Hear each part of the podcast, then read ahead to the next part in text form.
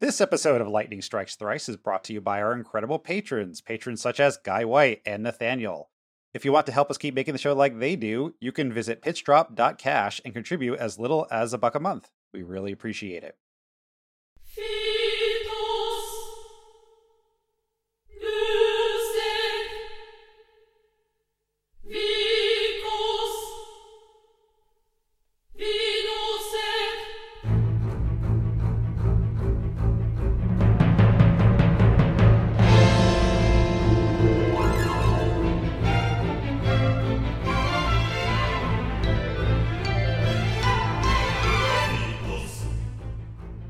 Listening to Lightning Strikes Thrice, the JRPG Games Club podcast that loves to drill, baby, drill.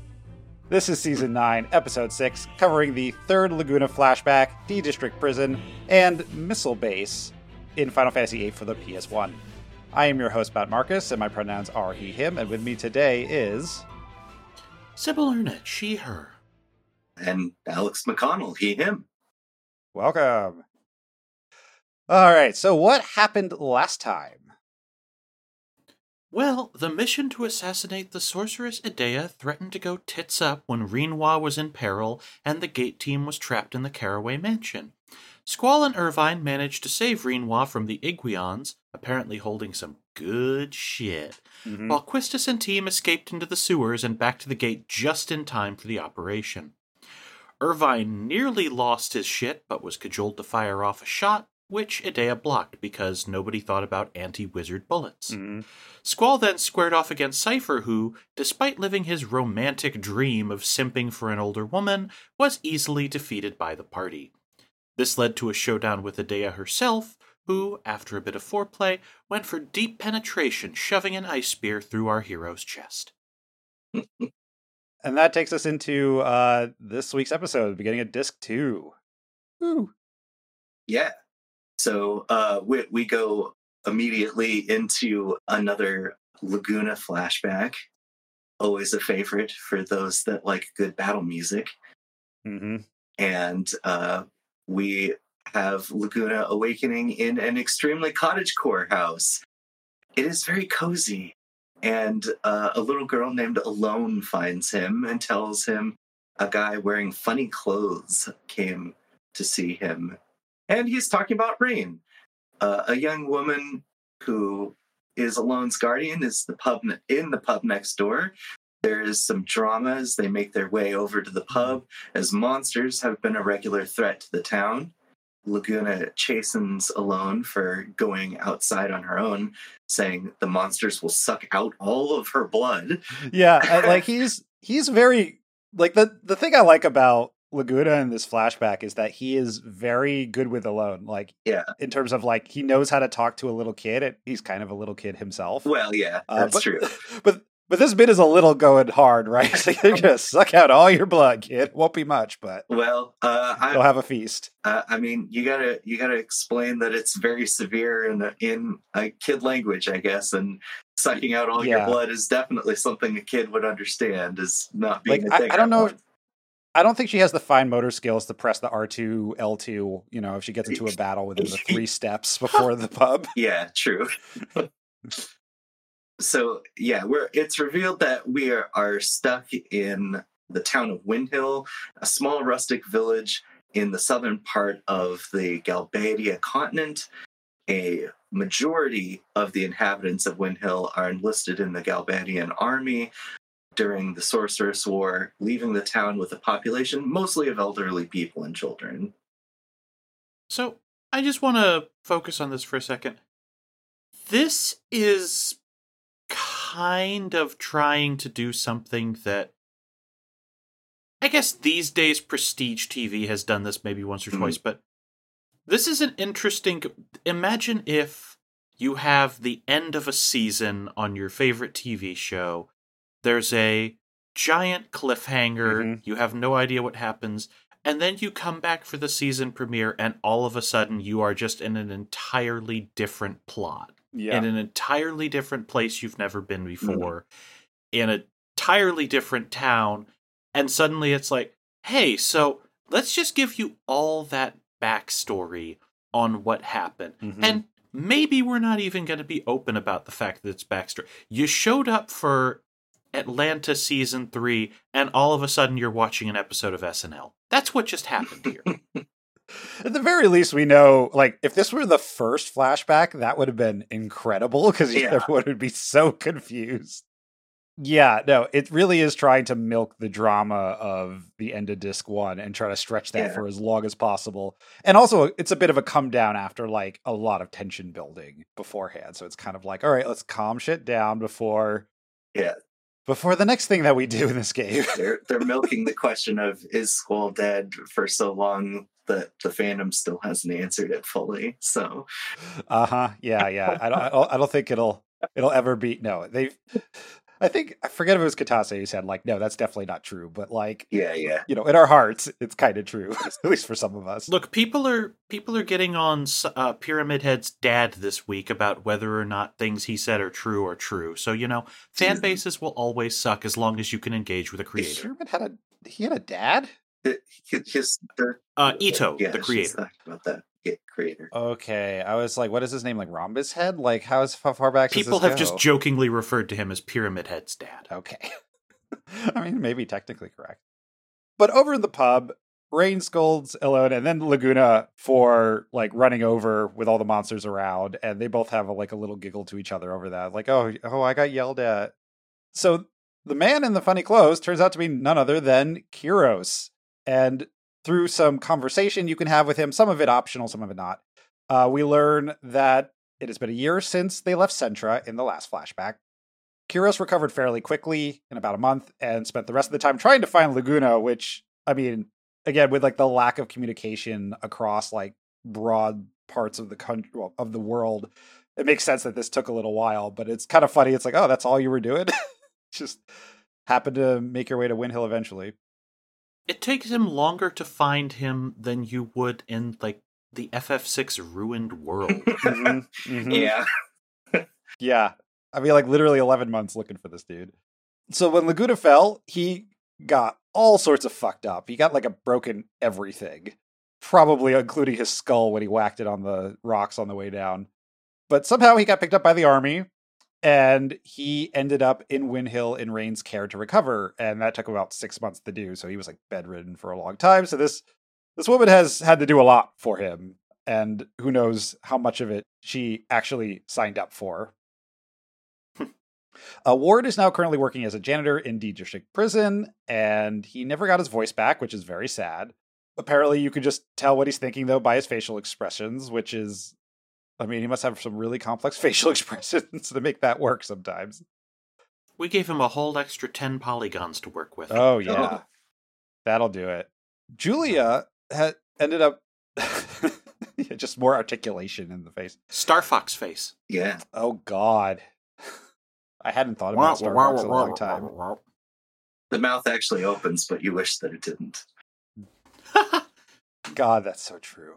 Why does your throat glow? Your lips should not be that stretchy. I'm sorry. uh, get that shit checked out. But anyway, Julia finished writing lyrics to her song and released it, and it's called, well, they don't say it in, you know, the actual game, but it's Eyes on Me. We know this. And it became a huge smash hit. And apparently, she ended up marrying General Caraway after sharing her heartbreak with him over a soldier that left for war and never came back. And Laguna's like surprisingly chill about this. He's just like, "Oh, that's too, you know, oh, as long as she's happy." And Kiros is like, Aren't, "Should you be bummed or something?" And it's like, eh. and then there's a third option in the menu that is grayed out. So this is definitely Squall's thoughts. So we know immediately he's not dead. right there. It just says like dot dot dot. Where am I?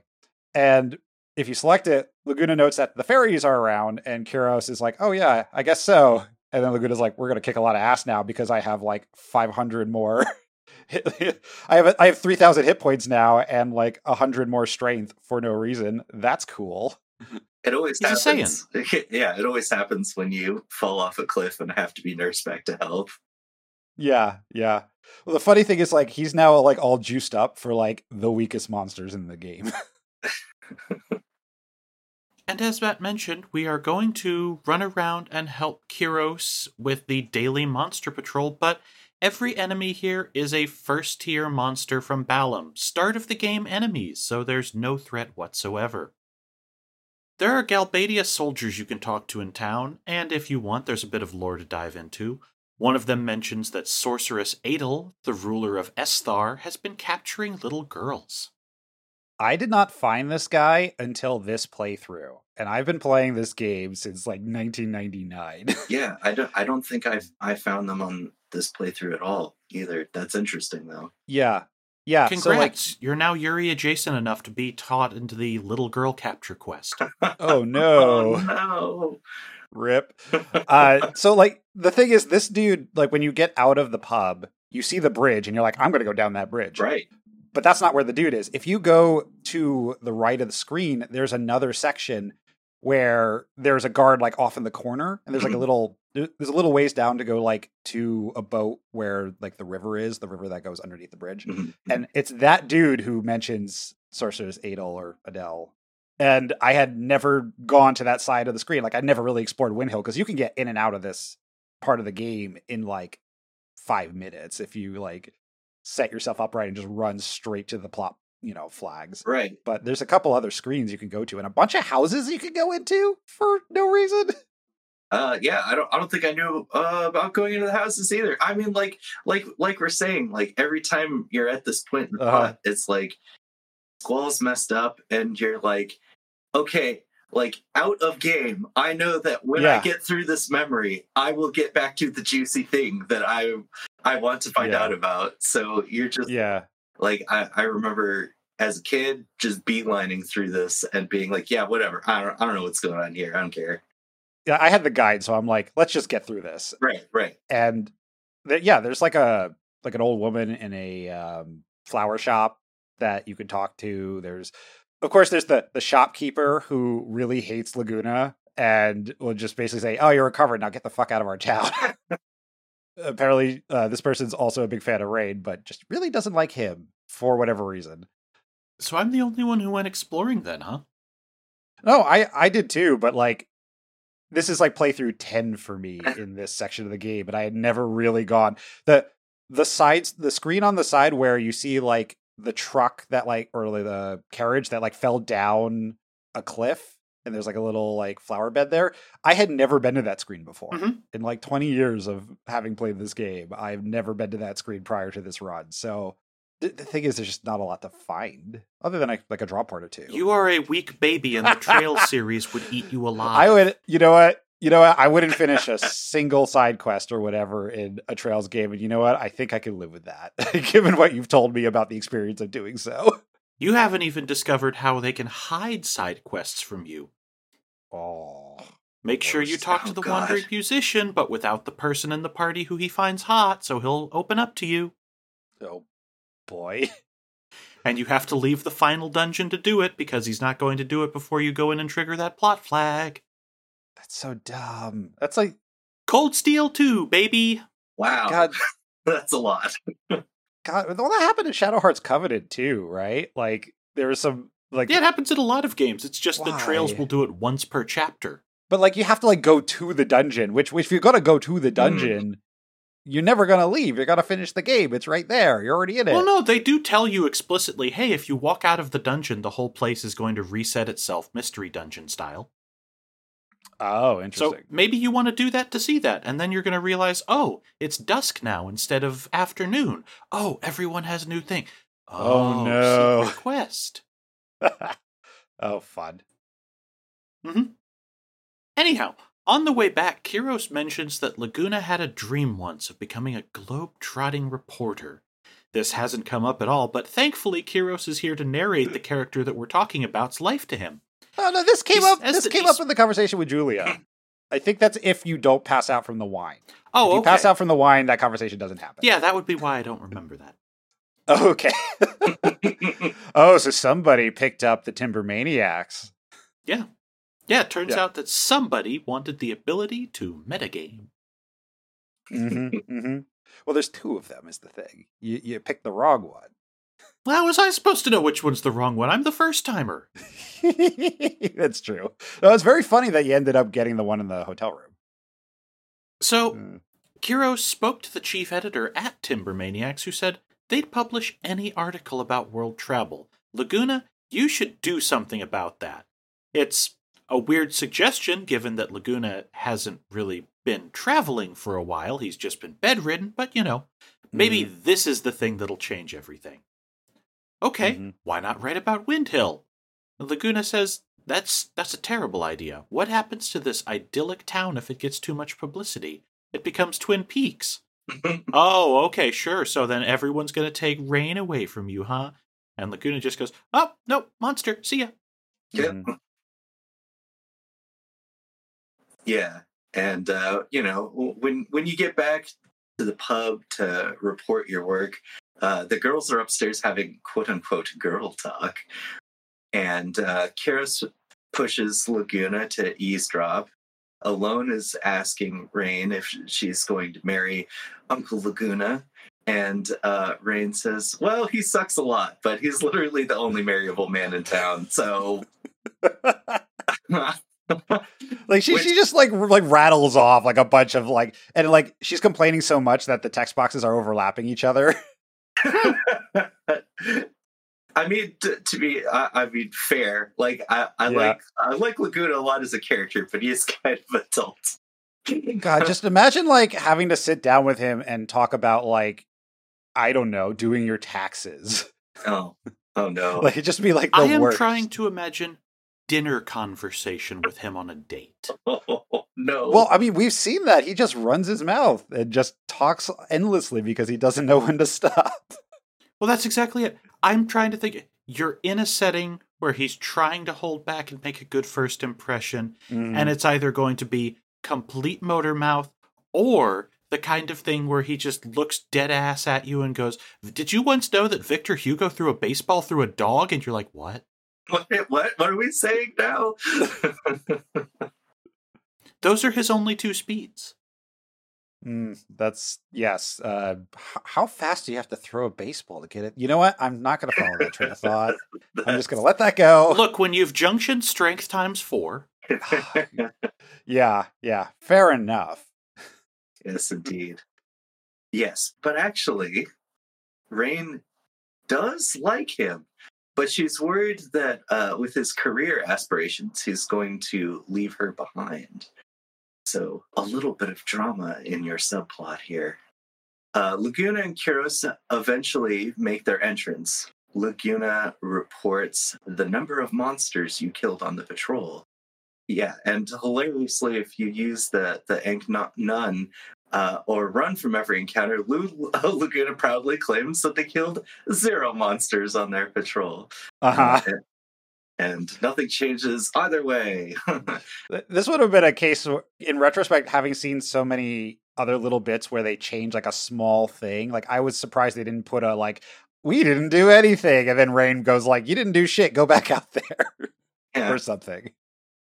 Given this game's hilarious hilarious regular dick moves for things like this i actually went up into about three dozen because i expected that they were going to hide some kind of object or gf nope. or something behind this no no nope. apparently i completely wasted my time and doubled the length of this entire interlude oh no god imagine if the game had a gf hiding in here that would have oh. been incredible. I mean, granted, it, it would not have been surprising. I, no. Yes, that's totally true. Although the thing that wouldn't make sense is how would the GFs get back into you know Squall's group because it's only going one way so far.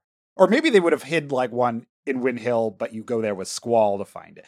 That's not the case. Yeah, a lot of lot of things that yeah. I have no idea about. So I'm just taking what the game has done to yeah. me so far.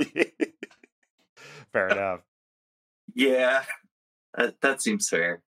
So, like out, outside the room, uh, asks again about leaving, and Laguna states his hesitation.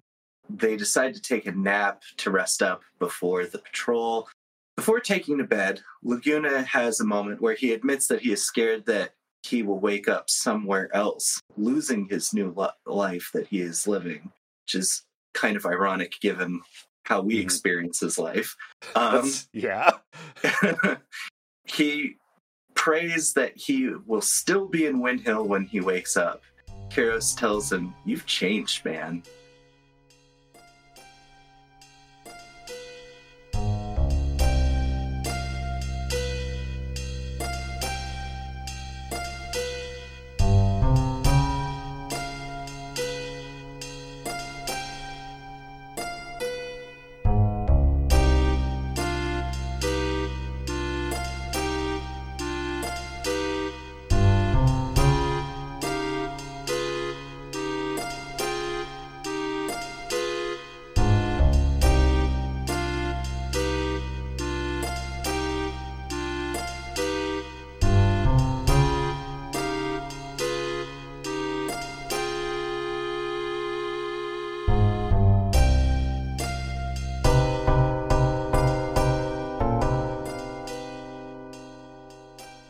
So, screen fades to black, and when we come back in, Zell is waking up and finds himself in a cell with Quistis, Selphie and Rinoa. And Selphie's just like, "Oh, is the dream world again? How's Laguna doing?" And he's like, "I, I don't know. Uh, I was with Ward this time, and he was working in some sort of, you know, prison, bored out of his gourd."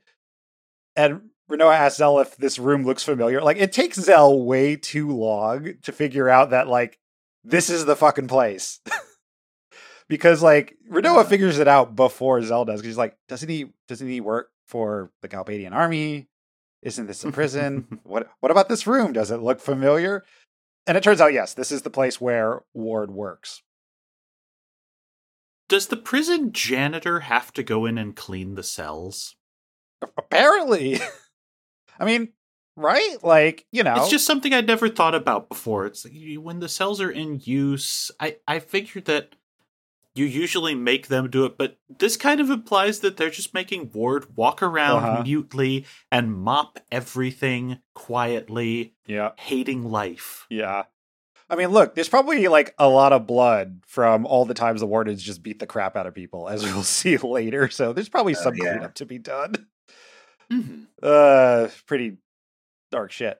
But they they are wondering aloud what happened to Squall or Irvine because both of them are MIA, and uh, what's probably gonna happen to them. And it's like, Quistis is like, we're gonna we're gonna get executed. We tried to kill the capture the president and then tried to kill the sorceress. Like we're we're dead as fuck, y'all.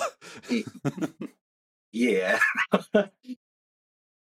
I mean, to be fair, you know, you do a terrorism and the local authority is Oh. not super down with it. no, it's not great. Uh, the other silly thing about this scene is that every time Zell goes to talk to somebody, he plops down on the floor to have like one line of dialogue, and then he gets up and then he does it again to the next person. It it's real silly. I don't know why he had to sit down. He's got to get his squats in.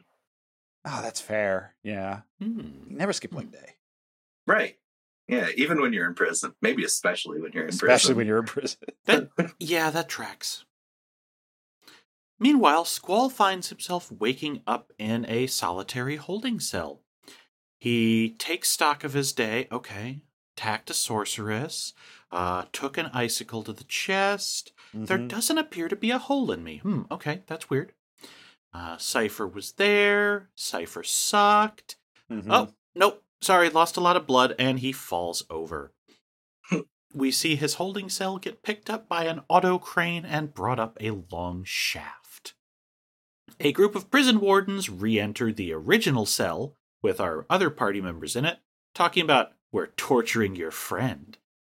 Zell gives one of them, who is only referred to as Mean Guy, some lip, and the wardens proceed to kick the shit out of him. Leg Day has done him no good. Oh, Mhm. After they've had their fill, the mean guy asks, which one's Reenwa? And they're like, well, there's only two ladies and only one of us has black hair. Do you not have a description? But she Mhm. speaks up and is escorted out of the cell. Yeah, like this bit has gotten more uncomfortable as I've gotten older. Like, at the point I was like, oh, that sucks. They're like kicking it real bad. I'm like, actually, that would hurt a fucking lot. Like, they really kick the shit out of him. But it's like the sound effects are so weak that it doesn't really have the same impact. yeah. Yeah. It- but it is like, oh, Zell always getting into silly scrapes, sort of. yeah, it just is like, oh, he's the hothead. Of course, the he's gonna get on the the dude's bad side, and it's like, dude, they, they've got guns on you, which apparently now can kill you as opposed to in battle, uh, which can barely, you know, hurt you at all. Uh, so he can't No, fight because back. we're in the dream world now. Oh What? right, yeah. Oh, oh yeah, yeah, that's right. He lost all his junctions. They're all they're all with We're war. in, we're in the death dream world now. Therefore, everyone can be hurt by bullets. Mhm. So Wall collapses again as the carrier halts to a stop, and Seifer enters and calls Squall pitiful. You know, he, he's got to get it in in cutscenes since he can't get it in in gameplay. Uh-huh. Um, Squall tries to stand up but isn't able to keep his balance. Seifer grabs him, takes a good look at his face, then single handedly tosses him back onto the bed and orders some furry things uh, to take Squall away.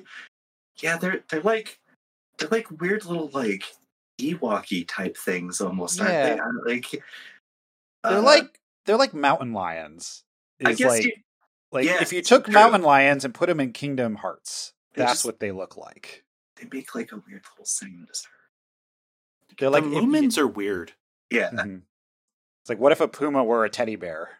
Yes, exactly. Yeah. Yes, that's it. And and uh, you know, it's it's just kind of like, well, Final Fantasy, I guess. So but uh Squall is now chained up and uh T posing to assert dominance.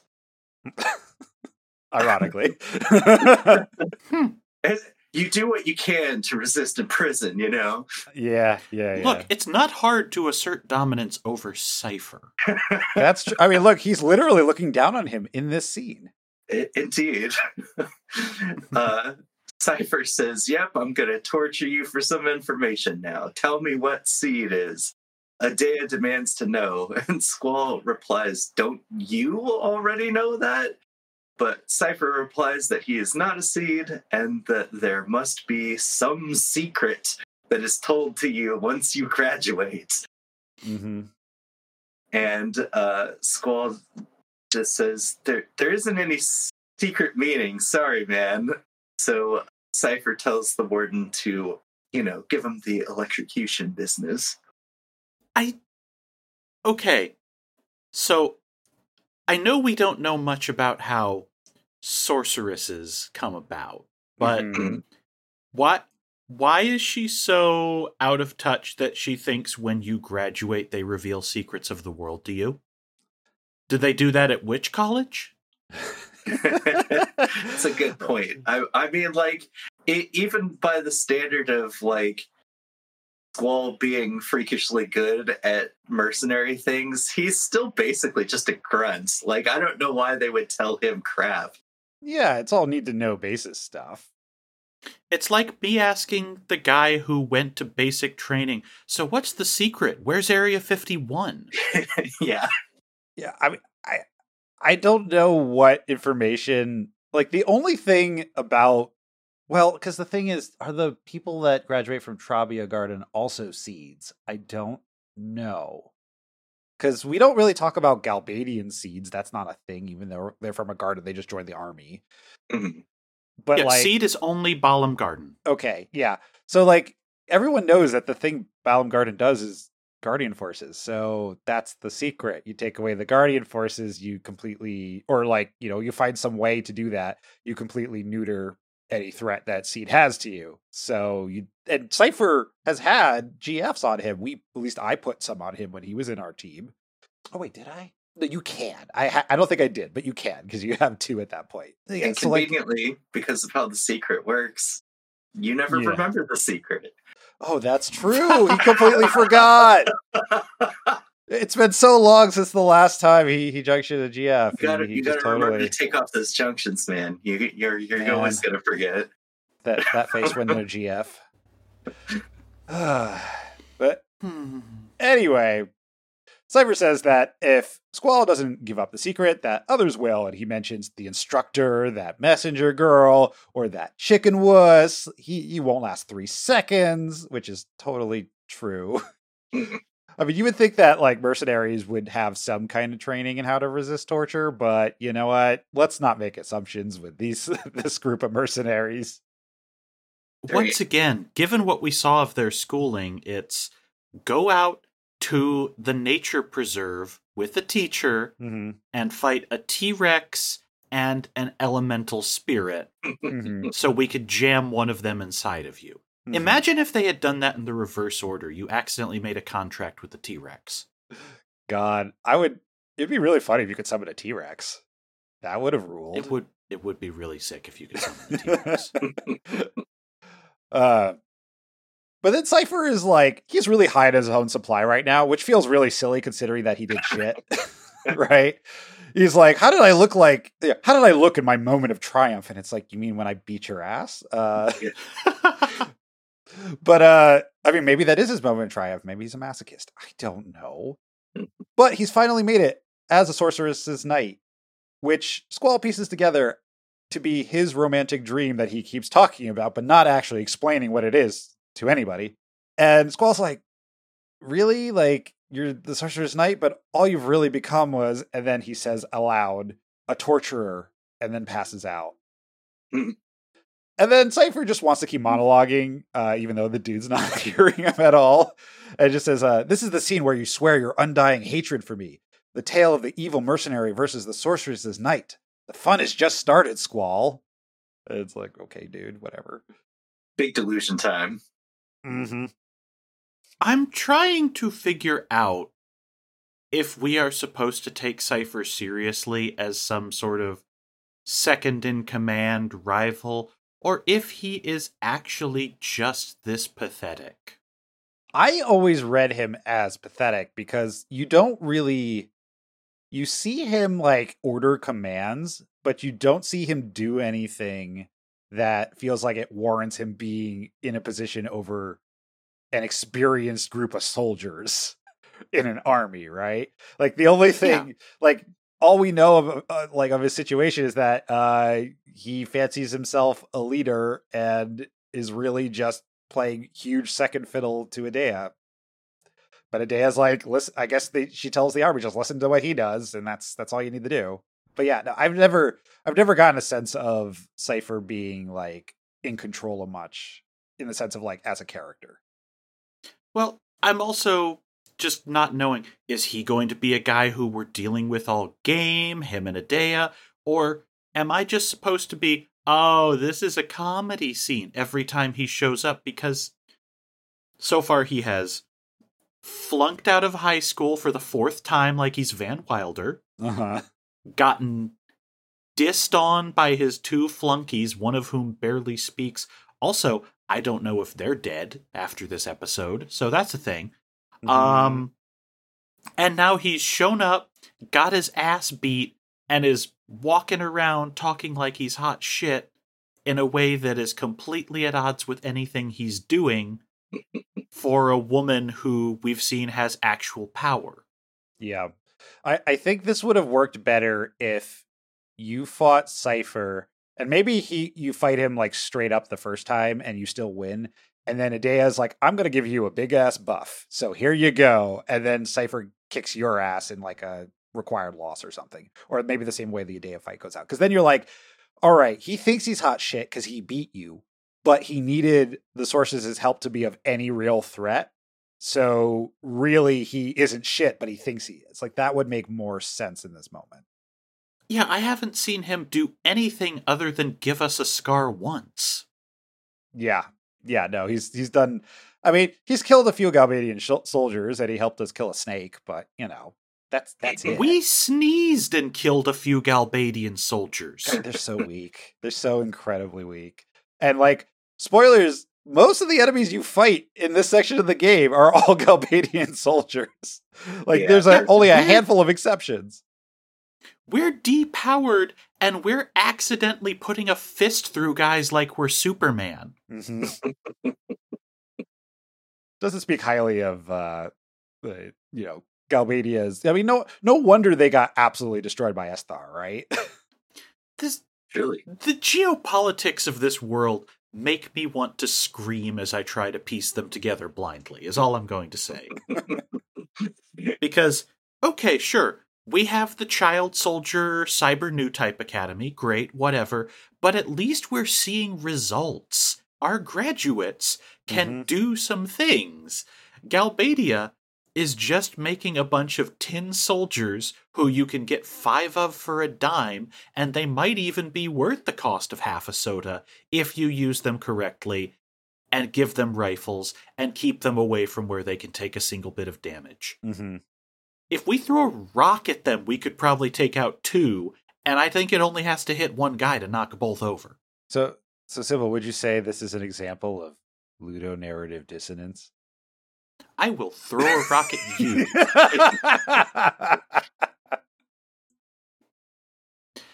Back in the larger cell, the group cell, the seeds have absolutely no idea what to do next. Uh, Selphie, sensibly, tries to cast Cure on Zell, but it does nothing because we find out there is an anti magic barrier in the building. Uh, one of the furries walks in again and tries to deliver food, tripping and falling, prompting Mean Guy to come in and kick it in the face. Zell stops this, and Mean Guy walks off, saying to the guy on the ground, already bloody, You'll regret that. What more are you going to do to him?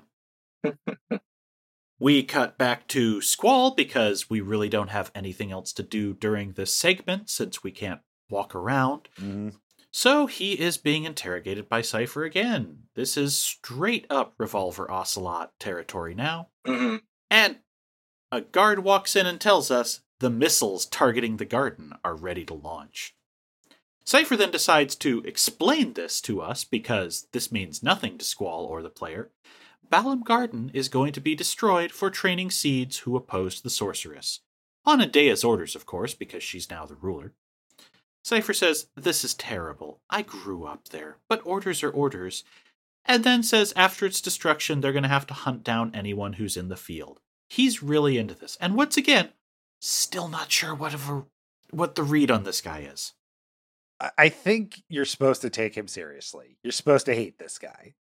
I mean, he's torturing you right now. like, I mean, this is where you, of course, insert the um, the revolver ocelot joke, where it's like you have to mash square because if you uh, if you submit to the torture, uh, Rinoa dies, uh, and if and then you end up running off into the sunset with Zell. God, do you know how amazing it would be if I could just lose a party member to a mini game like that in this? I mean, it That would would certainly build some stakes. Yeah. And that would straight up be an actual interesting inversion of the constant whoops, you missed a GF, whoops, you missed a GF, whoops, you lost a party member. hmm hmm hmm I mean, we've just been told, hey, they're gonna bomb the place you spent most of disc one. And I don't feel anything about that because all of the named characters have left. hmm And if this guy is the one leading the hunt, there are no danger. well, the thing is, he's not the one programming the missiles.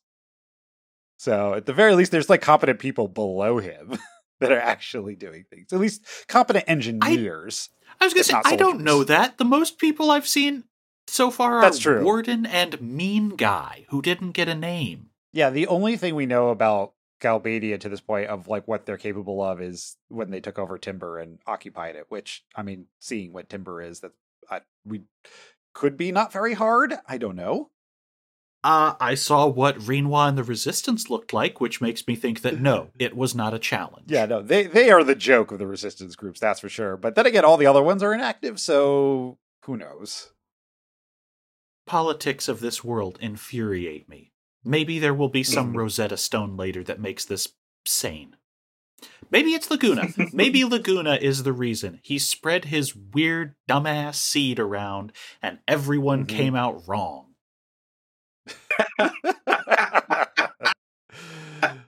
uh, it's it's funny you mentioned a Rosetta Stone because you can get a Rosetta Stone in this part of the game. I will talk about it later. Okay. Seifer leaves and tells the warden to finish the interrogation. And like everyone in Galbadia who has just seen you slaughter his comrades by the dozens, the guy's like, ah, now I'm the one who's got the torture device. Ah. I, apparently, the warden is Adam Sandler in my head, so Mhm. there's that. But Squall is given the option to try and goad him into letting you die, or lie to him so you can live. If you choose to die, Squall tells the warden his breath stinks. Yeah, and I think when you, if you choose to, I mean, I've I've chosen to lie like once just to see what happens. I, I didn't look it up this time, but it's like he gives some false answers to what seed is. He just like throws something out there, but he still gets tortured to pass out anyway because the warden doesn't believe him. Yeah, I I chose just let me die because of course I did, knowing that this was a JRPG and we were not going to kill off the main character, but I wanted to see how we wrote our way out of it. Mm-hmm, mm-hmm. So the seeds in the group cell talk about what they want to do now that they have this creature here, and uh, we we find out later that they're called Moombas. I forget where in game it tells you this because I've just known this for so long that it's just in my brain. But they're called Moombas. I had them down as Moomins in my notes. I don't know where I got that. now that would be a crossover.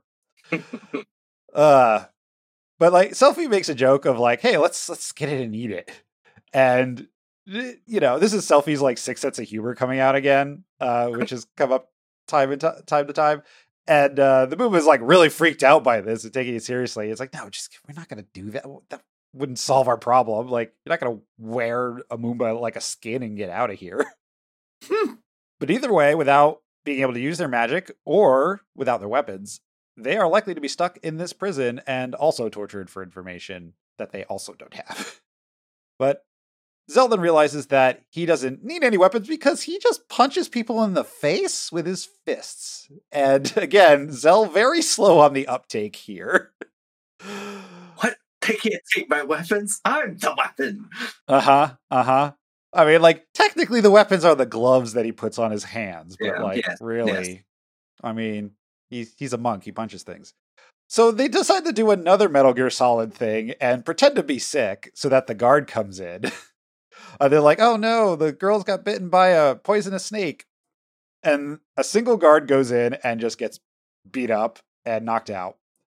And Zell's like, I you you two stay here. I'm gonna go out by myself with this Moomba and go pick up our weapons. I have to hand it to Squaresoft. They're very good about if you have the unarmed character get locked in prison, we're not going to make you not use them. This mm-hmm. is two mm-hmm. games now where it's come up, and it's an incredibly pleasant surprise every time. Mm-hmm. it's just Chrono Trigger if you don't know the other. Oh, I haven't. I forget if I played that far into that game to get to that section. You are captured on an airship, mm. and if you have most parties, you will have to do a stealth sequence until you find the first chest mm-hmm. that has someone's weapon. Mm. If you have Ayla, the cave woman, in the party, she can just start beating on dudes solo. Yeah, because she just uses her claws or fists or whatever. Yep. Yeah. Uh, so the first time we get out of the cell here, uh, we find out that the prison is made up of almost entirely out of these circular floors that are impossible to tell apart from each other. It's literally the same screen minus one very small difference that uh, I will complain about later. um, and you know, the problem is there's like 12 of these floors and you have to go up and down it a whole bunch and there's going to be random battles uh, while this happens too. Yeah. Yeah. Yeah. And the, the thing that's like gives like the most insult to injury here is that the stairwell, the up and the down stairwell, are right next to each other on the screen. But there's like a little barrier, a little shin high barrier that you can barely tell is there that is blocking you and forces you to go all the way around every time. And it just sucks a ton of ass. It's it's a lot of running through the same space and getting yeah. the same fights yeah. over and over again. I don't think there's even anything it's not like there's anything really to draw even like all no. mechanically it's even kind of monotonous. Like if the game was like just auto generating these floors forever you'd just be trapped in digital hell. Like there's yeah like the fights, like some of the fights don't even make sense. Like one of them is against like these bird creatures that just hang out outside of like you probably run into on the way over to Galbadia Garden. And it's Mhm. like, what are these doing here? A a couple of the enemies are like these mechanical, like looks like power suit looking dudes, and Mhm. those at least look neat. Uh, Yeah. And they have a little bit more HP, but again, you just beat the shit out of them, uh, and Yeah. they're weak to lightning because they're machines. It makes So- sense. So, uh, one floor up, uh, the guards are inspecting the weapons in the middle of the hallway for for some reason. I mean, for video game reasons, I guess. Uh-huh. Um, and and uh, you know, Zell beats him up solo and grabs all the weapons. Uh, Mhm. Meanwhile, uh, Squall wakes up and is released from his torture uh, uh, wall. Um, and oh, and he's released by three Moombas who shout out Laguna at him like they're Pokemon. With like a squeaky toy sound. that's that's the That's thing right, that makes it like extra silly is that every time they speak, I mean, they're basically like Pokemon in that they say very few things, but Mhm. I mean, they do say sentences a little later, but for the most part, they're just shouting Laguna, but also with a squeaky toy noise. Yes. So we go cut back to Zell. He's given the team their weapons. And uh, one of the goofiest things in the game happens here, uh, which is that each character gets their little power up pose, including the Moomba, who Uh-huh. are now to either side. They, I'm, I mean, they just want to feel like they're part of the group, you know. So hmm hmm And like They are Part- no sillier than Zell. that's that's, that's fair. true. That's fair. true. the, the thing that I I mean, like granted, you know, Zell stood up for him so, or it. Uh so like I guess that's totally fair that it's like, oh, you're my friend now. But also part of me thinks like, do, do all these Moombas have like telepathy where they're like, oh, we want to help these people now. Let's help all of them because they all start being helpful at the same time in a way that's not very well explained besides this one. Well, we do find out something later about why they're helping Squall, but this is Mhm. like much later in a side quest. Yeah, yeah. Okay, so I was just figuring they could smell the Laguna or Dream crap on you because you just woke up from that. Is that not it? Um that's something like that. Okay. Yeah. Yeah. Close they, they can they can they can smell a connection, but we don't know why or how. Like it it's funnier because we said that Zell body jacked Ward who worked at this prison Yeah. and none of that information will help him nor is that the reason that the Moombas are helping us. Well, it helps Zell work the crane later. Uh, Sure. which is funny because why would the janitor be working the crane? you know, moving prisoners around. It wears a Give lot of hats. I guess so. Everything about this place, I have two reasons. One, they're gonna make him clean up the solitary cell. Mm, yeah. Two, nobody here is competent. No. Everyone went to lunch and made the janitor do his job. hmm hmm But uh, a- after the party gears up, Mean Guy comes back and he's brought with him two very familiar faces as Muscle, our old pals. Hmm Biggs and Wedge. So, Biggs is pretty pissed off that he's run into these same guys that got him demoted from major to lieutenant. I can smell a running gag here because there are still many ranks to go. hmm And the boss fight is basically the same as the first because recurring comedy characters. However, you should draw two incredibly useful spells from them. Mhm. Haste, obviously one of the most powerful buffs in the game. So good. Yeah. There's never a single game in which more turns is not better. hmm And regen, a very strong life magic for HP junctioning if you want to build yourself up into a tank. hmm The funny thing with haste is that because it's haste, you can draw cast it on yourself in this battle to make the drawing go faster. and so that makes Hmm. it a lot more fun. Especially when you have the three times about that. Yeah, yeah, because that's what I that's what I do in this fight is I like I draw cast it on my party and they just keep drawing over and over and over again, and then Mhm. you throw on the three times just to you know make it go even faster. So it's not super tedious because it's really hard to find haste in the game. Yeah. There's very few places to get it, and having like your stock of hundred hastes that you're going to use for the rest of the game right now is fantastic. Yeah, yeah. Little tedious though, especially in the OG. Oh, oh, word? Something about the systems in Final Fantasy VIII is a little tedious? Uh-huh. well. So yeah, Biggs and Wedge, not really much of a boss fight. They're basically just here as a roadblock to let you know that yes, combat will be returning to this game. Afterwards, the Moombas direct Zell and team to head upwards, continuing to shout Laguna like it is their name. And an alarm goes off, so random battles have turned on. You're free to run about the prison. Different cells can be entered. Some have draw points, others have save points. A couple have prisoners, one of whom is a shop, and both of whom will play cards with you. The real important things. Uh-huh. The funny thing is like you talk to them, it's like, yeah, one of them and it's like, yeah, I'm not gonna try to bust out. I know better than that. like I'm gonna get killed. The weirdest one is that there's a guy who will play cards with you if you pay him. And Mm. the thing is, on top of that, the rewards he gives you are there's a there's an RNG seed set of rewards that you can get from him. And one like basically the best thing you can get out of the guy is a Rosetta Stone, which is Mhm. a super good GF item because it gives any GF the ability times four skill. So you can so, Mhm. um you know put on four buffs on any character well, on the character that has that GF. Yeah. And there's like five of them in the entire game. So this is like one this is the only farmable one for one thing.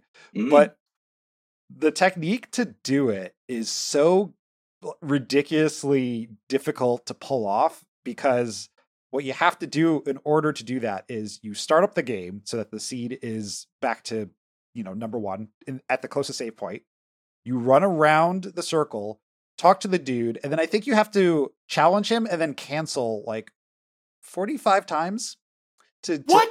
to increment the seed by one, and then you have to play him, and then you have to win.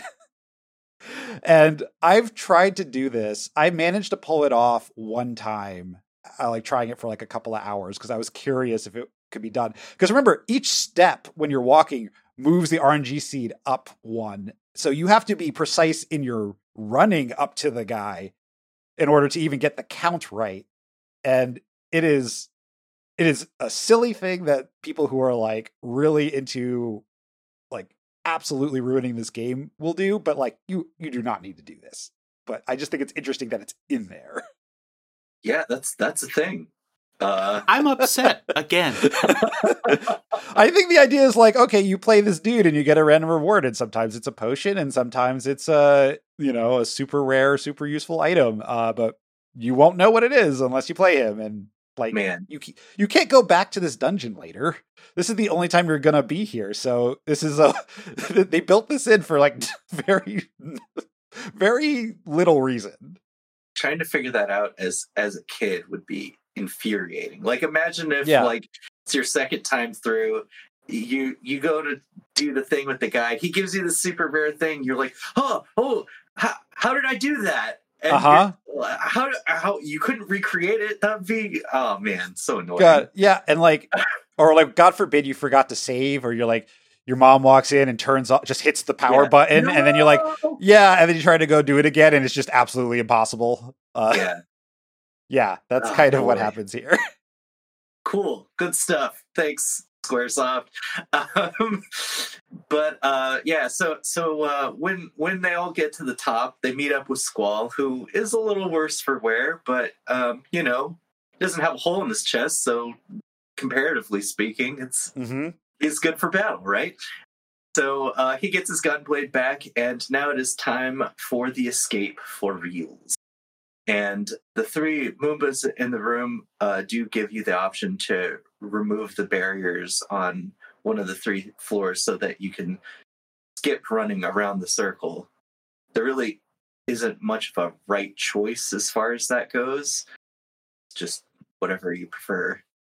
And the thing is, you're going to forget which one you picked. So you're just going to test every Right. single floor anyway, because you can't, it's very hard to visually see where the barrier is up and down because it's a very small thing. Right. Yeah. Yeah. It's I'm, pro- like- I'm probably going to turn it into the episode art somehow just because it's like, yeah, just two big middle fingers to this fucking like tiny ass gate. It's Mm. literally like the size of something that would keep a child out of a room. Oh yeah, it's like a baby. Uh, yeah, baby Mhm. barrier, whatever you call those. Yeah. It feels like there was supposed to be a force field there that nobody added to the art. Ah, yes, that's Yeah, We'll actually, just say it's yeah. an invisible force field to, Uh-huh, to make, uh-huh. make make them look a little less goofy. Mhm. So uh, the seeds decide uh, to take the crane transport to the bottom in order to escape. But one person has to be left behind to run it from the control room. And as we kind of alluded to before, it's Zell that's picked because of his uh, his connection to uh, our friend the janitor. And uh, after riding to the first floor, uh, the seeds try to open it onto the exit, but behind the door is just a giant wall of sand. And like Squall almost gets got here. Like he runs away from the door before it bursts, but like it was going to like crush him for a second if he didn't move fast enough. Yeah. So, uh, meanwhile, the guards have tracked down Zell, who is running away. And after he exits the, the screen, he's about to be summarily executed uh, by a warden before Squall swoops in from a higher floor? Question mark somehow, um, Uh-huh. and saves him with a dramatic jump slash. And Zell is, of course, very thankful for his teleport heroics or something. I don't. Know. It was somewhere around here that I started wondering if, now that we're running into wardens, we weren't going to get the reveal that Ward has become the warden. know. He's Eh, the we king don't. of the wardens. King of the Wardens. It's the- God. Uh, Eh, that guy just died sometime, I guess. I don't know. Yeah, I, I mean, I don't know if that pun works as well in Japanese. Is the thing, because there are there are tons of. I just learned about a Japanese pun for a later part of the game that I will save till then. But like, yeah, that that would be really silly. we don't run into Ward here. Okay. Yeah. Also, like the animation they give Zell, like begging or like you know thanking Squall, and Squall would be like he like whacks him on the head with like the butt of his gunblade, which is kind of cute, but it's also like oh yeah. a bit mm-hmm. silly in this moment because immediately afterwards they get pinned down by gunfire, and it looks like they are stuck before a dramatic cutaway reintroduces Irvine, who is here to save their asses with the power of bullets Yeah. And- he's trying to act all cool, like walking down the stairs all badass. But Rinoa just like knows he's a chump and just like kicks him down the stairs. and when he tries to say, "Oh yeah, you know, I busted in and saved her. She was in a lot of danger," Rinoa keeps interrupting on top of it, being like, "No, I was fine. I am the general's daughter. They weren't gonna do anything to me." Basically, we find out that Irvine probably just murdered a few dudes for no good reason just because he wanted to look cool which tracks Good stuff. It's going to get him points with the other army, though. that's true although it, it is funny to think that since he grew up in galbadia garden he might have killed some of his former classmates you know for on a lark again Look, Seifer got promoted for doing that. oh that's true It's true. Yeah. Accurate. Mhm. That's how you. That's how you get ahead in the sorceress's regime. you just got to change armies every two years it's just like jobs I need the shittiest backstabbers, never do wells, and absolute fuck ups to command my troops. Mhm. Alpha, find me five teens with mental health issues. uh, they certainly have attitude, that's for sure. Uh, but anyway, the gunfire starts back up, and Irvine tells them that, uh, oh, hey, by the way, this place is buried in the ground, so you need to go up. So you went the wrong way, fam. And I'm going to uh, hold off the other guys with guns uh, with two other party members to support, I guess for moral support, uh, because they, they don't have guns. So Squall, Rinoa, and Quistis head up. And after you go up one floor, you switch parties again, which drives me insane as someone who just wants to yeah, go back and like switch your junctions every time. There's just too much perspective and party shifting in a very small window of time here. It's kind of annoying. This Because- dungeon is very annoying because of all Yeah. the reuse already. Oh yeah, yeah. Mhm. And the thing is, this is even dumber because they're going up. They know up is escape. But then Selphie's like, well, we could take the crane up if they're going to be there where the crane arm, you know, control is. Let's just ride that up. So let's go down instead. so we can use those gates we unlocked. That Squall unlocked, not knowing that any of this is happening. anyway, so when Squall and Rinoa and Quistis head to the top, they discover that the prison is made up of three enormous drill structures, like comically large drills like they kind of look like crash bombs from Mega Man, but like hmm. enormous. But they are in the middle of the desert, and these three structures are connected by suspended bridges, and they are currently several stories above the desert floor. Uh, so um, they can't leave yet. Once again, with my FF6 comparisons from earlier, we are in shitty Figaro. that is, yeah. I had not thought of that, and yeah, that makes yeah, that's exactly what happens here. Uh, but then we get into a boss fight with two mechs and a G commander. Yeah, and, and, if you've been running around with Encounter None on, then you'll have likely run into the GIMs before. Their big threat is micro missiles, uh, which reduce your health by 50%. The uh, micro missiles being uh, a blue magic that Quistis can learn and is super useful for getting enemies into Pokeball HP range for the card battle command stuff. Mm-hmm. If you're doing like the low level or like no level runs, like micro missiles is like the most useful skill in the game next to card because every mm-hmm. battle that you actually want to get AP in, you just you know that isn't a boss fight, you end up doing magic missile, magic missile card, magic or micro missile, micro missile card, like over and over and over again. except yeah. except for human enemies, because human enemies can't be carded, ironically. Uh, but they the only way to kill them without getting uh, experience is to uh, turn them into stone, which is funny. But yeah, mm. I, I used in my no level run, I used micro missiles all the time. Like Quistis was never not in crisis range. Yeah, that that sounds like a pretty tense run. Yeah, it got a little there's a couple spots where it got a little annoying because they would just keep knocking her out and it's like I don't have a million Phoenix Downs and they're kind of expensive early game. Mm-hmm. But at that point, you know, the early early game, you know, you can you can earn a little bit of experience without leveling up, but you know, mid game you end up abusing this a lot. Right on. So uh, the the commander will buff the robots, including using aura to allow more micro missiles. Nobody is particularly tanky, so this is not a super challenging fight. You can get through it pretty quick. Mm-hmm. So, since they can't escape from the top either at this moment, uh, Squall and crew head back. Uh, again, they hear a call from Zell to uh, pull the crane, uh, pull up the crane arm, uh, which they do. When you head back up and try to cross the bridge, uh, the slats start collapsing as the drills begin to move and bury the structures back into the ground. Uh, Squall is left hanging, and you have to shimmy him uh, to the right before it is engulfed in the sandstorm and he dies. You can game over here, so I guess this is as hmm. close to uh, losing a party member on a mini game as you're going to get. Uh-huh.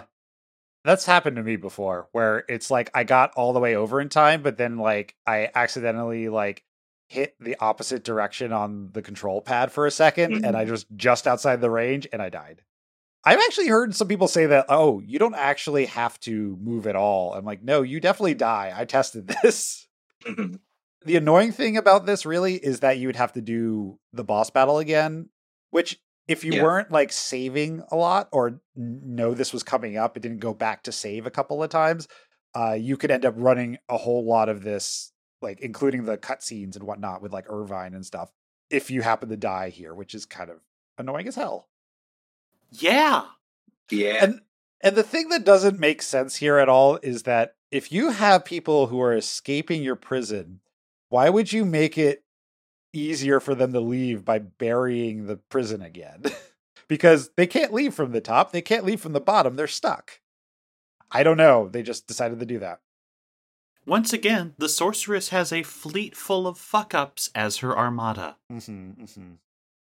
But after all the dust settles, everyone is okay and apparently just hanging out and being real chill and there's gentle music on again. And that makes no sense because they're still in a prison with two other sections full of Galbadian soldiers. I don't know why they're not coming out to fight them. Who who knows? Scene's over. They're done. They're moving on. And coincidentally, to help them get there, uh, there are two trucks that they're just going to steal and drive away. Uh, and all the girls decide to go in the yellow one. So after leaving the base, uh, Selphie makes the whole group pull over at a crossroads because Rinoa told them about the missiles and she heard it from Irvine. Irvine heard that they are going to attack both gardens. Like we only knew they were going to attack Balamb Garden from what Seifer told Squall, and Squall didn't say anything other than we need to go back to Balamb to save everyone there. So Selphie is, of course, very animated, trying to say, okay, we no, we need to go stop these missiles. The missile base is right over there. We should go mm-hmm. that way. And Squall's like, no, we got to go back to Balamb Garden. And as they are discussing this in the distance, we see the missiles launch. And Irvine quietly says that they were going to target Trabia Garden first. And Ugh. Selphie clearly, you know, feeling pretty terrible, just kind of collapses to the ground. So now everyone turns to Squall and says, Well, you're the leader. What are we going to do here? We're going to split into two teams. Selphie is still really wants to go to the missile base to try to thwart the next launch of missiles. And Squall is still like, we need to go back and report this. We can't let this surprise them in case we fail.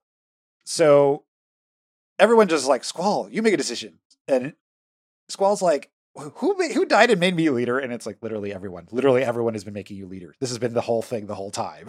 this is not new. The only time you weren't leader was during your seat exam. And look what that got us. Right. exactly. Uh so Squall gets to choose who goes on which mission. And the only thing that really matters here is where you put Rinoa because she can be she even says up, you know, straight up, I'll go with either team, I don't care. But you do get some different things that happen depending on whether or not she goes on the missile base or to Balamb Garden. Uh, which one did y'all do? Uh, I think I sent her to the missile base this last time. Mm-hmm. I had her join Squall's party. Yeah, I I did the sending her to Balamb too this time. I've done both. Once the parties are set, uh, Squall and Squad sneak onto a train and it pulls away, leaving a guard as it, you know, who's running after the train as if he's Watts. So we're doing that gag again. Don't know why, but depending, this game keeps going for slapstick. It's so bizarre, and the funny thing is, depending on who's on the train, they have different comments about this guy. Rinoa's like, "Oh, I hope he didn't get hurt." Why? I, he's the enemy. I don't get it. Quistis is just like, oh, just give up already. Uh, I think Zell's like, man, you're trying too hard. it's nice little flavor. Yeah, I. Again, this is why I can't tell what Seifer is supposed to be because we just had the revelation that we're starting international war. Yep. And now we have a comedy pratfall. It's really all over the place with the tone. That's totally true. I mean, like, remember, in the middle of this prison segment where you're getting tortured, like you also have like the anime power up scene with the weapons, and you have Moombas. Like there's just yeah. it's not picking a lane.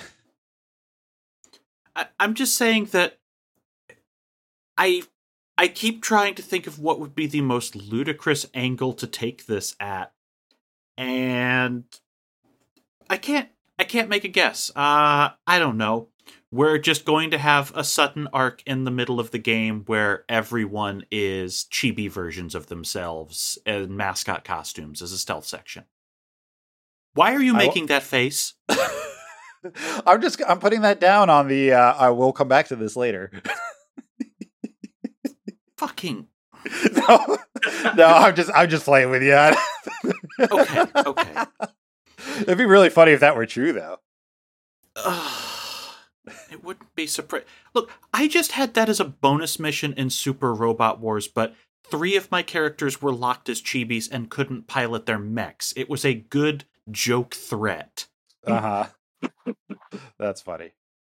Yeah, they couldn't reach the controls. It was actually an incredibly funny bit. uh, uh, just like that one robot in um, Project A-ko. Just can't reach the Yep. controls.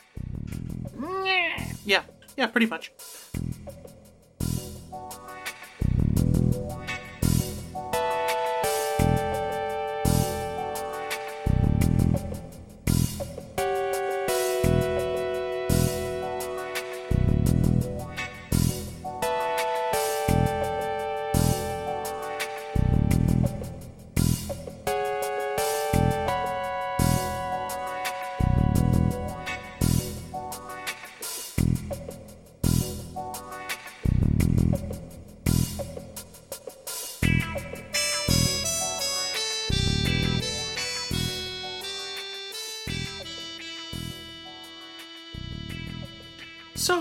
We pick up with control of Selphie's truck and head for the missile base. When we drive up, security waves us in because nobody is competent in this Uh-huh. nation.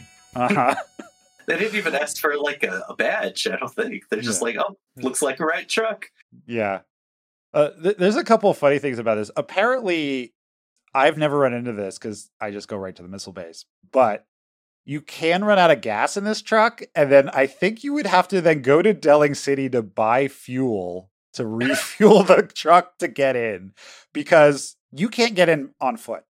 I tried it this time just to see what would happen, and it's it's really funny. Selphie goes, "Hey, you know," and they're in their street clothes, right? They're in their normal outfits. Mm-hmm. Goes up to this guard at this missile base and says, "Hey, can you let us in?" And the guard's just like, "No, I'm not going to do that." Also, you're a little too young for me, so that's not going to work either. What? and she he literally says like I don't like children. I'm not into children.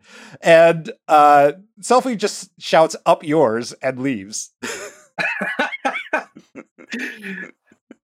That's a real thing that happens in the game. That's that's the thing. I I had Sure. no idea this was a thing until this uh this time through. Okay. So um the the team takes Galbadia uniforms from the items on the truck and uses it to sneak into the base. The first encounter with another soldier gives you the option to either play it cool or go screw it, we're going to treat this as a combat dungeon and fight. Clearly, you want to be inconspicuous if you want to keep a higher seed ranking. Uh, I had a question about this. Are we going to be dealing with the seed ranking all game, or is this one of those many things in a JRPG where it falls off by the end and you stop interacting with it? Um other than the fact that your seed rank changes based on your battles, there are fewer times later on where you're doing things that will directly affect your Okay. ranking. Like you know, like I mentioned back in disc 1, if you um if you show your gunblade to the couple random students on the second floor, you get demoted a rank. Like you can do that again in a different scenario where uh, a little boy, uh, I think it's next episode, a little boy will ask you to do some magic for him and like cast Blizzard or something, and you Hmm. can do it. And you get demoted a rank because it's the same. The same teacher demotes you a rank, which is very funny. Okay, okay. But but yeah, this is I think the last big story like trigger where it'll do that. yeah, I was thinking story based, so Yeah. I guess it doesn't matter if we're about to risk blowing up the garden, but you know. Yeah. Yeah. The the funny thing is like you could also one of the options, the one I always do is like just try to play it cool and walk by, like you, you know, hold I think it's um square so that you walk instead of run. And if you do that, the guard stops you and you think your cover's blown, and the guy's like, Oh, three of you guys walking in a straight line, you know, together, you know, all nice and orderly. You must have been raised very well. Ha! and you just keep going. Nice. Uh, there's a few different soldiers you need to talk to in order to get access to a data panel to flub the missile launch. They are asking a few lazy maintenance guys if they've done their checks, who will then tell you to shove off and go do it yourself, you busybody. And as a result of this, you get to screw with the power in the base. Mhm. And then there's a group of soldiers who are pushing a missile pod into place where you can assist with the shoving. like you have to unfortunately, uh, which is which would have been awkward if uh, you know those missiles still hit. Spoilers, they don't. But yeah, because like you turned off the power, so everyone has to like shove it in place because there's just the emergency power isn't enough to move the missile pods around. You mm-hmm. know, there's a lot of smashing square in this little segment of the game. Like you have to mash it to break the panel, you have to mash it to get the missile pod in place. If you're not already, you know, mashing it all the time, you know, doing boosted summons or something like that. Yeah. I Um, would have been so much saltier about that, except I've been playing some of the worst JRPGs imaginable. So hitting square a few times is no longer Yeah. bad. yeah, yeah. there are worse things. Um, Oh yeah. yeah, I I remember being kind of frustrated with uh, this whole like infiltration segment when I was uh, a teenager because I was like mostly in it for the like battle mechanics, you know, and I was like, Mhm. and you can just fight, right? Like like it was mentioned, um, but like playing it through again, I actually think the infiltration stuff is quite fun and silly and and good. Mhm. I, I Yeah. enjoyed it quite a bit. You, you get more character moments, at least, Mhm. at a selfie. Yeah. Um, hmm particularly. Yeah, so uh, once you get access to the panel, there are a few menu options to flip through. Uh, you can look up information about the equipment in the base. You can run a simulation on the flight of the missile path, uh, and you can upload new flight instructions.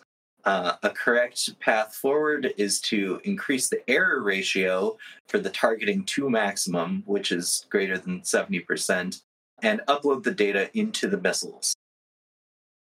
Yeah, I've not tried to see if you fail to do this. I think you game over, but I'm trying to remember how you game over, like whether or not it's like a unique um, ending thing, or if it's just like, well, game over, Balamb Garden is gone. it it explodes. Yeah. What I do know is that there is an Easter egg in this panel, and I'm Mhm. trying to remember exactly what you have to press. It's like four buttons or something. And when you're looking at the equipment, what'll pop up is uh, a G commander and a G soldier doing funky dances. And and like the characters comment on it. It's it's real silly. Uh, and you wouldn't find it by accident, but it's a fun little Easter egg. So it turns out if you don't tweak the missiles, uh, you do get a non-standard game over where you watch the garden get blown off the map. nice. Well, not nice, but cool that they did that. Yep. So once the uh, the error ratio is correctly messed with, uh, so that Balamb Garden hopefully will not explode, the team decides uh, to find a way to destroy the base entirely, just blow the whole thing away, and uh, they enter a command center and meet their first G commander. Uh, so far, who instantly recognizes their bad salutes and starts a mini boss battle. But uh, it's just some normal soldiers, so you easily kick their ass. It's like no different than the Biggs and Wedge fight. There's just one other dude. Right. Yeah. yeah. So after you're done, you are prompted to look around the room you're in to find the self-destruct mechanism. Uh, you have to like you can check check a bunch of stuff, and it's kind of annoying to get the plot trigger to do the next one. I think you have to talk to one of your characters on the left side of the screen, and that kind of prompts them. But eventually, they go into the following room, uh, you know, in the back, and they find the blow everything up button in there.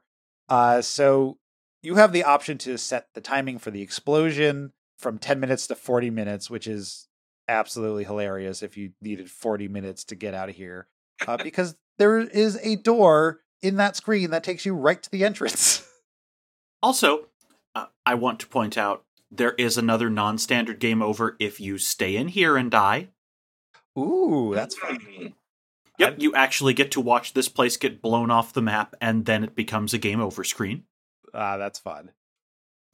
And B, I would just like to point out that I have to give it to the American military. We do not have big red blow everything up buttons anywhere but the Pentagon. Good to know. What? I'm just saying, we never got footage of that plane hitting things. uh, but anyway, Yeah, I, for a long time, I didn't realize there was that immediate like Bethesda door out to the entrance of the dungeon thing. Mhm. So I used to like run all the way back through the normal way. Yeah. But apparently, yeah, there's a door right there because when you first enter the base, there's the two doors. There's one that's locked, and the one on the right you use the key card to get in. The one on the left that is the exit from the other side. Hmm. So that's a nice little touch, and it also makes it seem like, oh yeah, this is how you can get out of here in ten minutes, even if you have encounters on. So after you leave, the G commander wakes up and hits a button on the console and slumps over dead to activate something that wasn't activated before. One of the things I've noticed in this game a lot is the repeated gags or repeated little bits. Like this is the same thing that happened with uh like the Atmos boss, the the Black Widow boss in the mission. It's just you, you beat a guy, you thought he's dead, he then goes, I'm not dead yet, and presses a button, and then you fight another mechanical thing. Uh you know, people chasing trains. Like it's just a thing that they needed to like, you know, figure out some other way to make this happen. It, it feels like you might want to maybe link that to the automated destruct, just have the defenses Uh-huh. all go off too. Oh yeah, yeah. And plus the whole place is on red alert at this point because you had your cover blown. Mm. Right? So like you think they would have already scrambled the jets as it were. But anyway, outside uh you spend like a solid like 40 seconds watching a bunch of soldiers run across the screen as they try to escape. Uh like a surprisingly long time you're just staring at these models just running to the right. But then when you get control of your party, uh, you try to run through the parking lot. And as they're passing through the parking lot, the missile pods rise up and fire. And they get to the gate where they are accosted by a tank. I will also mention, given your mention of if you're running through the base with encounters on, uh, at least according to what I just checked to find the non standard game over, all the soldier encounters do cease at this point after the timer goes on. Ah, that's nice. Yeah, they're all fleeing. They're not fighting you.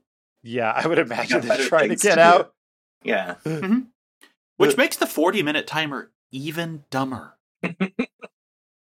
You know what? And I think this may be a seed rank thing again, where you want the number to be as close to zero as possible to get like another Oh, promotion. probably. Yeah. So it's real bizarre. They should have just made it 10 minutes. They should have just made it a flat 10 minutes. Yeah, I'm unsure why that changed, especially given that the boss that we're running into right now, the BGH 251F2 Ironclad, is a tank that is going to run away from you if you do a certain number of damage. Mhm. It is a literal tank with an attack called Beam Cannon that can sting a bit. It's weak to multiple elements thunder, earth, and water, and has six turrets on it that will begin detonating as you do damage to it. Once you've got it below 20% health, the tank will withdraw as exploding, and the three soldiers piloting it will run out to harry you a little more. If you don't manage to wipe its HP before it withdraws, you miss out on 20 AP. If you draw stop from it, don't cast it because Mhm. it's a rare spell and this is immune to it. You can't stop a mechanical tank.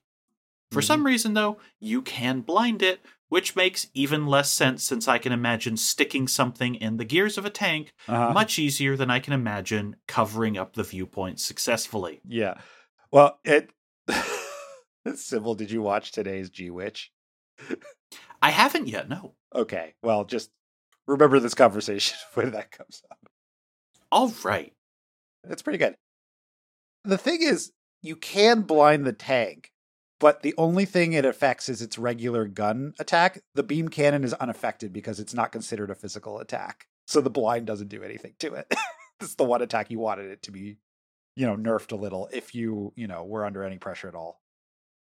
And fun fact the tank has actually been in the background of one screen in the base. It was hidden under a tarp, much like a Metal Gear. Mm-hmm. What Metal Gear? Mm-hmm. Yeah. So Selphie and team are trapped inside the base they discover after completing all, all of this boss battle nonsense. and like gentle sort of like sad music arises as each member has their final thought Selphie being a wish that everyone in Balamb Garden is safe. And then the base, it explodes. Because I knew this was coming, this was the reason that I put Rinoa on this team because I wanted to see what her thought would be. Mm-hmm. Uh, what did she say? So it's been a little while since I played through this segment. Uh huh. I didn't do it fresh for this recording, but I want to say that it was a a, a thought about Squall. Yeah, I think you're right on that. Of course. yeah. Um. Yeah, I think like she'll be fine. He'll be fine without her or something. Um, Yeah. To that effect. It's it's it's sad, although you know we know better than they do what's going to happen. His gate his life probably gets a lot easier if she dies in an explosion because then he's free from this dumbass contract. Oh yeah, yeah, that's for sure. And and, like this explosion is like really violent and really fast too. So like you really think like, oh man, they they're fucking done. Like that whole place blew up real good. Yeah, looking at it, it looks like the non-standard game over is just this scene, but it goes Yep. to a game over. Yep, that makes sense. So, wrapping it up, does anyone have any closing thoughts on this early disc 2 section of Final Fantasy 8? I just don't know. I just don't know about this tone. We start escalating a lot towards the end of disc 1, Mm. and we're kind of doing international politics here, but we're also doing whatever Seifer's deal is. Mm-hmm. Mhm. Yeah, I remember like being very confused a- as to what they were going for in the prison, but also uh, thinking the missile-based stuff was actually kind of cool. Like, Mhm. like I, I I enjoy I enjoy any moment where the Balamb Garden people who are like ostensibly kind of like international men and women of mystery actually get to do international men and women of mystery stuff Mm-hmm. and not just standard JRPG stuff. So uh, I thought it was kind of neat. Mhm. Enjoyed. Uh, yeah, I do like the infiltration segment. yeah. yeah. It's funny because you would expect, especially given like the mini game level of stuff that we've seen in Final Fantasy before, like Final Fantasy VII was full of this. Mhm. Earlier in this game, we had the train mission, which was also a bit of a sort of a mini game mission. Like this isn't really a mini game. This really is kind of a choose your own adventure kind of vibe. Instead, where you're just trying to decide how best to get through a scenario without blowing your cover. And it's it's interesting. I've not tried to fail a lot of like the options just to see what happens. I'm curious. I'm sure most of them are just you blow your cover and now you're, you know, there's alarms everywhere and you're fighting things. But it definitely is a different different pace. Sybil, this is like when you've heard that Final Fantasy VIII story starts to fall off after disc 1. This is what you're feeling a little bit. Like the tone is a little all over the place and I think the prison sections just sucks so hard. Like the two parts of this game that I remember I remember liking the least are the prison and the sewers. And admittedly the sewers are shorter than I remember them being. Mhm. Mm-hmm. I mean, some parts of the game are shorter than I remember. Like I remember the missile base taking a little bit longer than I thought, but like if you know where to go and who to talk to and you're not just kind of bumbling around different screens, uh, you can get through it. And you don't select 40 minutes. and you don't select 40 Yeah. minutes and wait for it, um, then you can be in and out very fast. Mhm. But yeah, I, th- I think the Winhill stuff, I like that it gives us a little breather and a little moment to sort of wait to see what happens with Squall. I think Raine is done pretty dirty when it comes to how much screen time she gets because they're clearly setting her up to be plot important. Mm. And you know, we don't really get a lot from her. You know, we we kind of understand her personality a little bit, but we don't really know like why is she there with this child? What's the deal with that? Now there is a backstory to that, which is hinted at when it comes to like the soldier who mentioned capturing little girls. Yeah. Like what happened there, because I don't think you do you find out? Oh, you do find out later. Way later. But anyway, like way later. way, way. I'm trying to think of like, wait, how did you find out? Yeah, you know, Raine is just kind of shows up in this story and is clearly, you know, Laguna's new love interest, and we'll see what Mhm. happens from there. But also, like, there just isn't a lot of. There's a lot of nice visuals, but there isn't a good sense of where does Winhill fit into the grander scheme of the world, and why are they there? Why is the Galbadian army there? I think this is like the weakest section of the game for me and whether or not it picks how much it picks up from there is probably a matter of personal opinion but i'm i'm glad to be through this section the next bit is also very interesting because it does feel like they're throwing a lot at the wall in terms of scenarios trying to move the plot forward because obviously it makes sense that like they try to assassinate the sorceress they fail they go to jail makes perfect sense Yeah. then they're like Mhm. oh they're going to attack Balamb Garden. Cool. We got to stop the missiles. All right, I get that. That makes sense. The thing that happens next doesn't make any sense. I'm not going to spoil it what it is. Okay. Alex, you know. Okay. But yeah. but like Mhm. this is where things get weird. Will start to get weird. Yep. So, I do want to say the actual consequences of the end of disc 1, the getting arrested, Yeah. the making an international strike in retaliation. That stuff all flows. I don't think that has a problem. I actually think the stealth segment is one of the better ones because Mhm. it doesn't have gotchas. It actually has a lot of if you think about how you would infiltrate. Yep. After the first step where no one checks you, it's pretty sane. Don't run. You do have to interact with people. Mhm. Yeah. What gives you away at the end is something that you would obviously not be able to figure out. Yep. But it's not something you can fix. Okay, cool. Lot of good there. You actually have to blend in and do subtle sabotage. It's the fact that throughout this, we have weird Moombas, and there's just this slave race in the prison. And it turns out the prison was also janky Figaro Castle Mhm. and none of you are able to decide what to do about th- when we start splitting the crew i'm very curious seeing what sending Rinoa one way or the other does for this Mhm. Yeah. God, Mhm. I can't wait for you to find out what's the deal with the Moombas, Sybil. This is going to be so good.